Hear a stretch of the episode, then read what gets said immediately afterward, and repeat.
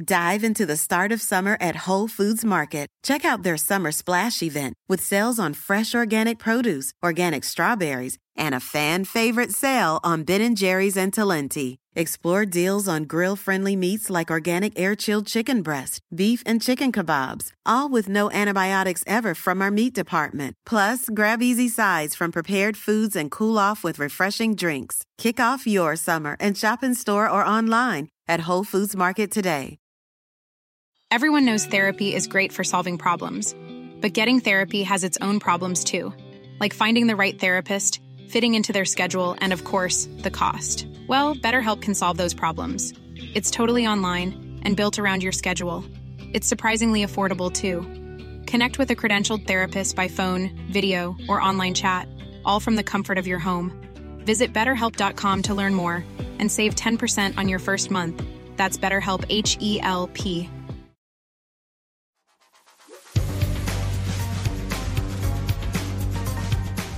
Grammar Girl here. I'm Mignon Fogarty, and you can think of me as your friendly guide to the English language. We talk about writing, history, rules, and cool stuff. Today, we'll talk about researchers who are analyzing people's writing to figure out how they feel, and then we'll talk about the word schnoz. This next segment is by Dana Mackenzie and originally appeared in Knowable magazine. Did 2020 seem like the worst year ever to you? While such a description may seem hopelessly subjective, according to one measure, it's true. That yardstick is the hedonometer, a computerized way of assessing both our happiness and our despair. It runs day in, day out on computers at the University of Vermont, where it scrapes some 50 million tweets per day off Twitter and then gives a quick and dirty read of the public's mood. According to the Hedonometer, 2020 was by far the most horrible year since it began keeping track in 2008. It's ticked back up again in 2021. We're a little happier, at least collectively on Twitter, than we were in 2020, but this year is no basket of puppies and rainbows either. The hedonometer is a relatively recent incarnation of a task computer scientists have been working on for more than 50 years, using computers to assess words' emotional tone. To build the hedonometer, UVM computer scientist Chris Danforth had to teach a machine to understand the emotions behind those tweets. No human could possibly read them all. This process, called sentiment analysis, has made major advances in recent years and is finding more and more uses.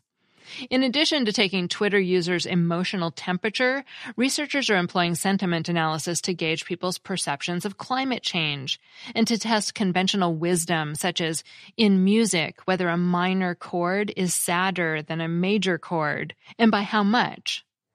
Businesses who covet information about customers' feelings are harnessing sentiment analysis to assess reviews on platforms like Yelp. Some are using it to measure employees' moods on internal social networks at work. And the technique might also have medical applications, such as identifying depressed people in need of help. Sentiment analysis is allowing researchers to examine a deluge of data that was previously time consuming and difficult to collect, let alone study, says Danforth. He said, quote, in social sciences, we tend to measure things that are easy, like gross domestic product. Happiness is an important thing that's hard to measure, unquote. You might think the first step in sentiment analysis would be teaching the computer to understand what humans are saying. But that's one thing that computer scientists can't do. Understanding language is one of the most notoriously difficult problems in artificial intelligence. Yet there are abundant clues to the emotions behind a written text, which computers can recognize even without understanding the meaning of the words. The earliest approach to sentiment analysis is word counting. The idea is simple enough. Count the number of positive words and subtract the number of negative words. And an even better measure can be obtained by weighting words. Excellent, for example, conveys a stronger sentiment than good. These weights are typically assigned by human experts and are part of creating the word to emotion dictionaries called lexicons that sentiment analyses often use. But word counting has inherent problems. One is that it ignores word order, treating a sentence as a sort of word stew. And word counting can miss context specific cues. Consider this product review. I'm so happy that my iPhone is nothing like my old ugly droid.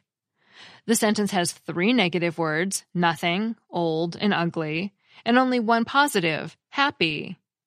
While a human recognizes immediately that old and ugly refer to a different phone, to the computer, it looks negative. And comparisons prevent additional difficulties. What does nothing like mean? Does it mean the speaker is not comparing the iPhone with the Android? The English language can be so confusing. To address such issues, computer scientists have increasingly turned to more sophisticated approaches that take humans out of the loop entirely. They're using machine learning algorithms that teach a computer program to recognize patterns, such as meaningful relationships between words. For example, the computer can learn that pairs of words such as bank and river often occur together. These associations can give clues to meaning or to sentiment. If bank and money are in the same sentence, it's probably a different kind of bank. A major step in such methods came in 2013 when Thomas Mikolov of Google Brain applied machine learning to construct a tool called word embeddings. These convert each word into a list of 50 to 300 numbers called a vector. The numbers are like a fingerprint that describes a word, and particularly the other words it tends to hang out with. To obtain these descriptors, Mikolov's program looked at millions of words in newspaper articles and tried to predict the next word of text given the previous words. Mikolov's embeddings recognize synonyms. Words like money and cash have very similar vectors. More subtly, word embeddings capture elementary analogies. That king is to queen as boy is to girl, for example, even though it can't define those words. A remarkable feat given that such analogies were part of how SAT exams assess performance. Mikolov's word embeddings were generated by what's called a neural network with one hidden layer. Neural networks, which are loosely modeled on the human brain, have enabled stunning advances in machine learning, including AlphaGo, which learned to play the game of Go better than the world champion. Mikolov's network was a deliberately shallower network, so it could be useful for a variety of tasks, such as translation and topic analysis. Deeper neural networks with more layers of cortex can extract even more information about a word's sentiment in the context of a particular sentence or document. A common reference task is for the computer to read a movie review on the Internet Movie Database and predict whether the reviewer gave it a thumbs up or a thumbs down. The earliest lexicon methods achieved about 74% accuracy, and the most sophisticated ones got up to 87%. The very first neural nets in 2011 scored 89%. Today, they perform with upwards of 94% accuracy, approaching that of a human. Humor and sarcasm remain the big stumbling blocks because the written words may literally express the opposite of the intended sentiment. Despite the benefits of neural networks, lexicon based methods are still popular. The Hedonometer, for example, uses a lexicon, and Danforth has no intention to change it. While neural networks may be more accurate for some problems, they come at a cost. The training period alone is one of the most computationally intensive tasks you can ask a computer to do. Quote, basically, you're limited by how much electricity you have, says the Wharton School's Robert Stine, who covers the evolution of sentiment analysis in the 2019 Annual Review of Statistics and its application. He said, quote, how much electricity did Google use to train AlphaGo? The joke I heard was enough to boil the ocean, unquote. In addition to the electricity needs, neural nets require expensive hardware and technical expertise. And there's a lack of transparency because the computer is figuring out how to tackle the task rather than following a programmer's explicit instructions. Quote, it's easier to fix errors with a lexicon, unquote, says Bing Liu of the University of Illinois at Chicago, one of the pioneers of sentiment analysis. While sentiment analysis often falls under the purview of computer scientists, it has deep roots in psychology. In 1962, Harvard psychologist Philip Stone developed the General Inquirer, the first computerized general purpose text analysis program for use in psychology. In the 1990s, social psychologist James Pennebaker developed an early program for sentiment analysis called the Linguistic Inquiry and Word Count as a view into people's psychological worlds. These earlier assessments revealed and confirmed patterns that experts had long observed. Patients diagnosed with depression had distinct writing styles, such as using pronouns I and me more often. They used more words with negative affect and sometimes more death related words. Researchers are now probing mental health's expression in speech and writing by analyzing social media posts. Danforth and Harvard psychologist Andrew Reece, for example, analyzed the Twitter posts of people with formal diagnoses of depression or post traumatic stress disorder that were written prior to the diagnosis with consent of participants. Signs of depression begin to appear as many as nine months earlier. And Facebook has an algorithm to detect users who seem to be at risk of suicide. Human experts review the cases and, if warranted, send the users prompts or helpline numbers. Yet, social network data is still a long way from being used in patient care. Privacy issues are of obvious concern. Plus, there's still work to be done to show how useful these analyses are. Many studies assessing mental health fail to define their terms properly or don't provide enough information to replicate the results, says Stevie Chancellor, an expert in human centered computing at Northwestern University and co author of a recent review of 75 such studies. But she still believes that sentiment analysis could be useful for clinics, for example, when triaging a new patient. And even without personal data, sentiment analysis can identify trends, such as the general stress level of college students during a pandemic, or the types of social media interactions that trigger relapses among people with eating disorders. Sentiment analysis is also addressing more light-hearted questions, such as weather's effect on mood in 2016, Nick Obradovich, now at the Max Planck Institute for Human Development in Berlin, analyzed some 2 billion posts from Facebook and 1 billion posts from Twitter. An inch of rain lowered people's expressed happiness by about 1%. Below freezing temperatures lowered it about twice that amount. In a follow up and more disheartening study, Obradovich and colleagues looked to Twitter to understand feelings about climate change. They found that after about five years of increased heat, Twitter users' sense of normal changed, and they no longer tweeted about a heat wave. Nevertheless, user sense of well-being was still affected, the data show. Quote, it's like boiling a frog, Obradovich says. That was one of the more troubling empirical findings of any paper I've ever done, unquote. Monday's reputation as the worst day of the week was also ripe for investigation. Although Monday is the weekday name that elicits the most negative reactions, Tuesday was actually the day when people were saddest, an early analysis of tweets by Danforth's Hedonometer found. Friday and Saturday, of course, were the happiest days. But the weekly pattern changed after the 2016 US presidential election. While there's probably still a weekly signal, quote, superimposed on it are events that capture our attention and are talked about more than the basics of life, unquote, says Danforth. Translation on Twitter, politics never stops. Quote, any day of the week can be the saddest, unquote, he says. Another truism put to the test is that in music, major chords are perceived as happier than minor chords.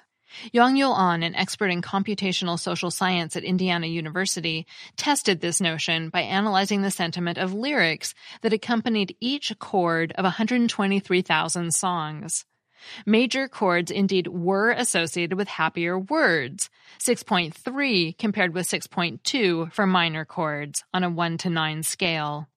Although the difference looks small, it's about half the difference in sentiment between Christmas and a normal weekday on the Hedonometer.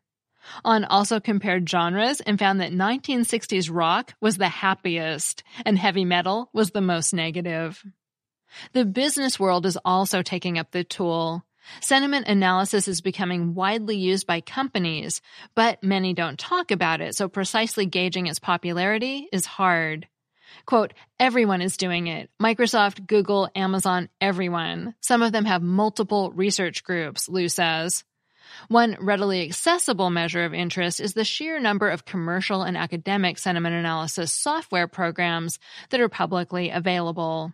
A 2018 benchmark comparison detailed 28 such programs. Some companies use sentiment analysis to understand what their customers are saying on social media. As a possible apocryphal example, Expedia Canada ran a marketing campaign in 2013 that went viral in the wrong way because people hated the screechy background violin music. Expedia quickly replaced the annoying commercial with new videos that made fun of the old one. For example, they invited a disgruntled Twitter user to smash the violin. It's frequently claimed that Expedia was alerted to the social media backlash by sentiment analysis. While this is hard to confirm, it's certainly the sort of thing that sentiment analysis could do. Other companies use sentiment analysis to keep track of employee satisfaction, say by monitoring intra-company social networks. IBM, for example, developed a program called Social Pulse that monitored the company's intranet to see what employees were complaining about. For privacy reasons, the software only looked at posts that were shared with the entire company. Even so, this trend bothers Danforth, who says, quote, My concern would be the privacy of the employees not being commensurate with the bottom line of the company. It's an ethically sketchy thing to be doing, unquote. It's likely that ethics will continue to be an issue as sentiment analysis becomes more common. And companies, mental health professionals, and any other field considering its use should keep in mind that while sentiment analysis is endlessly promising, delivering on that promise can still be fraught. The mathematics that underlie the analysis is the easy part. The hard part is understanding humans, as Liu says. Quote, we don't even understand what is understanding, unquote. That segment was written by Dana Mackenzie, a freelance writer based in Santa Cruz, California. His recent book, The Book of Why, The New Science of Cause and Effect, co-authored with Judea Pearl, was named one of the top science books of 2018 by Science Friday. This segment originally appeared online at knowablemagazine.org. Published by Annual Reviews, Knowable seeks to make scientific knowledge accessible to all. Check out the Knowable podcast, which explores the history of ideas in science, and sign up for their award winning newsletter at knowablemagazine.org. Every Stearns and Foster mattress is handcrafted with the finest materials for irresistible comfort every single night. Now, save up to $800 on select adjustable mattress sets only at stearnsandfoster.com. Lesser savings may apply.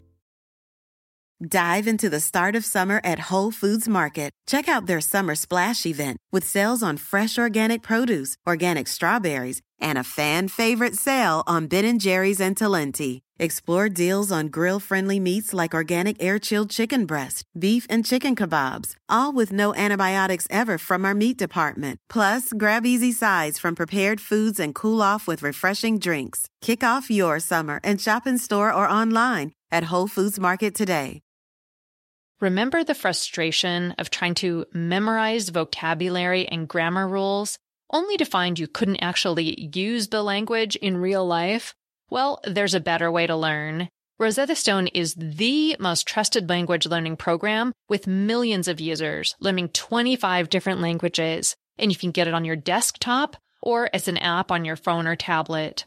Rosetta Stone immerses you in many ways with its intuitive process. It's really different. You pick up the language naturally, first with words, then with phrases, and then with sentences. Plus, with Rosetta Stone's true accent feature, you'll get feedback on how well you're pronouncing words. It's like having a personal trainer for your accent. Don't put off learning that language. There is no better time than right now to get started. For a very limited time, Grammar Girl listeners can get Rosetta Stone's lifetime membership for 50% off. Visit rosettastone.com slash grammar. That's 50% off unlimited access to 25 language courses for the rest of your life. Redeem your 50% off at rosettastone.com slash grammar today. Next, I have a question about a possible familect. Hi, Grammar Girl. I have a family lexicon question. Um, when I was a young child, I would often use the word schnoz to describe my dad's nose. And my dad has a famously massive nose. And my mom and dad and the three of us use the word schnoz all the time in lieu of the word nose. And I thought it's what everybody said, and I thought it's what my family said, and was a normal word that everyone uses. It turns out in my 20s, my mom mentioned that nobody really uses that word. And in fact, in my own family, my mom and dad didn't use that word till I, as a young child, started throwing out the word schnoz as a synonym for a gargantuan nose. So, can you talk to me about the word schnoz and where it comes from? Did I pick this up from a 1980s TV show that my parents didn't know about? How does a three year old, four year old kid um, find this fabulous specific word um, that fits so well in her family but is not widely used? Thanks so much, Grammar Girl. Love your podcast. Thanks for the question. My first reaction is that my family uses schnoz for nose too, so I'm not sure it's as rare as your mom thinks. And it's a good bet that if your family didn't know the word before, you picked it up from a children's TV show in the 80s. There was an episode of the Muppet Babies television series called Beauty and the Schnoz that aired in 1988, and the word also showed up in the TV show Alf, which ran in the late 1980s. Remember him? He was another Muppet like character, an alien from outer space who had a particularly big nose or snout. But the word is much older than the 1980s. The Oxford English Dictionary has it going all the way back to 1927, when Variety magazine referred to Lou Clayton, Eddie Jackson, and Jimmy Durante as schnoz, schnoz, and schnozola. It probably comes from the Yiddish word for snout, schnoiz, and Etymonline points out that this is also related to the German word for snout, schnauz, which is where the schnauzer dog gets its name. Schnauzer literally means growler, which comes from the verb schnauzer, which is, of course, related to schnauz. I guess because the growling sound an animal makes comes from its snout? Since schnoz isn't exactly a formal word in English, the spelling varies. Etymonline and the Oxford English Dictionary spell it with two Z's on the end, but the one Z version is more popular in results from a Google Books search. A Google Book search can also give us a rough idea of how popular the word is overall. At least in published books, it's about as popular as using the term pie hole to refer to your mouth, and far less popular than using noggin to refer to your head or peepers to refer to your eyes. Thanks again for the question. If you want to call with the story of your Familect, a word your family and only your family uses, you can leave a voicemail at 83321-4GIRL, and I might play it on the show.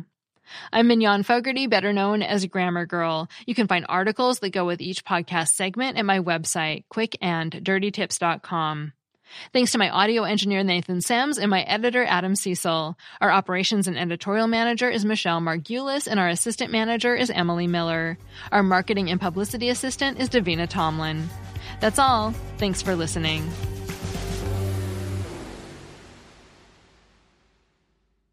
Every Stearns & Foster mattress is handcrafted with the finest materials for irresistible comfort every single night. Now, save up to $800 on select adjustable mattress sets only at stearnsandfoster.com. Lesser savings may apply. Dive into the start of summer at Whole Foods Market. Check out their summer splash event with sales on fresh organic produce, organic strawberries, and a fan favorite sale on Ben & Jerry's and Talenti. Explore deals on grill-friendly meats like organic air-chilled chicken breast, beef, and chicken kebabs, all with no antibiotics ever from our meat department. Plus, grab easy sides from prepared foods and cool off with refreshing drinks. Kick off your summer and shop in store or online at Whole Foods Market today.